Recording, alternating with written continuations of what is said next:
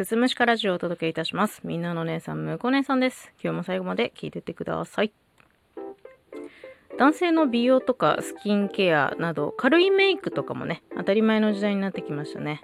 メンズ用コスメもバンバン出てるし、しかもパッケージがおしゃれね。とってもね。私20代前半の頃っていうのは緩くだけどコスプレイヤーしてたんですよね。で、オタク仲間と社会人サークル作って活動してました。で、そのオタクサークルの中にはもちろん男性もいたんだけど、男性陣がそのコスプレで扮するのってほぼほぼ女性キャラクター。なので、女装男子がね、その時身の回りに多かったんですよ。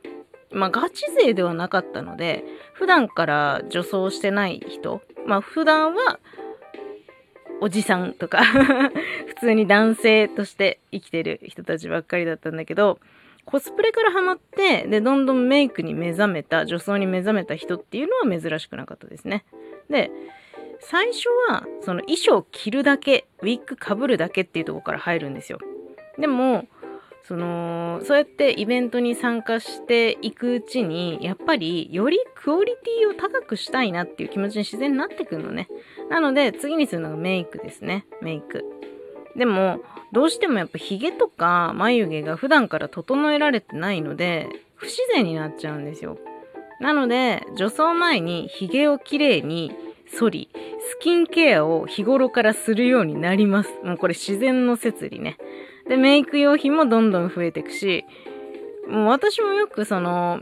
女装男子にメイクしたりとかもしてたんですけど、そのうちね、その辺の女性よりもメイク上手くなったりするんですよ。うん。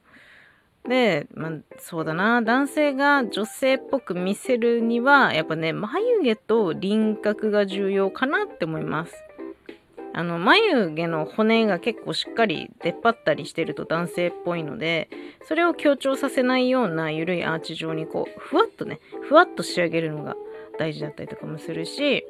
あと骨格ね、輪郭、フェイスラインのところ、どうしても男性だとエラが張りがちだったりとか、顎がちょっと大きかったりとかっていうこともあるので、それをカバーするように輪郭もなるべくこうウィッグで隠したりとかっていうのも大事ですね。あとね、必須なのがリップ。リップも必要。ちゃんと色味を加えてあげる。チークはあんまりつけると不自然になるので、自然な感じがいいんだけど、リップでポイントを置くのは結構重要かもしれない。あとはもう、フォトショップで加工すれば美しい女性に変身できるんですよ。うん。で、まあ今っていうのはもうそのオタクサークルは事実上解散しているような状態なんですけど、なので、女装男子と接する機会っていうのはね、もうないんですよ。だからね、たまに、いや、猛烈に女装が見たいっていう衝動に駆られる時があるので、そういう時は SNS を漁ったりしています。世の中にはね、みんなが思ってる以上に女装願望がある男性っていうのは多いんですよ。女装専門の写真スタジオが都内を中心に増えてきてるってご存知ですか？その普段はサラリーマンやってるけど、休日は可愛い女の子になりたいわっていう男性のために、その、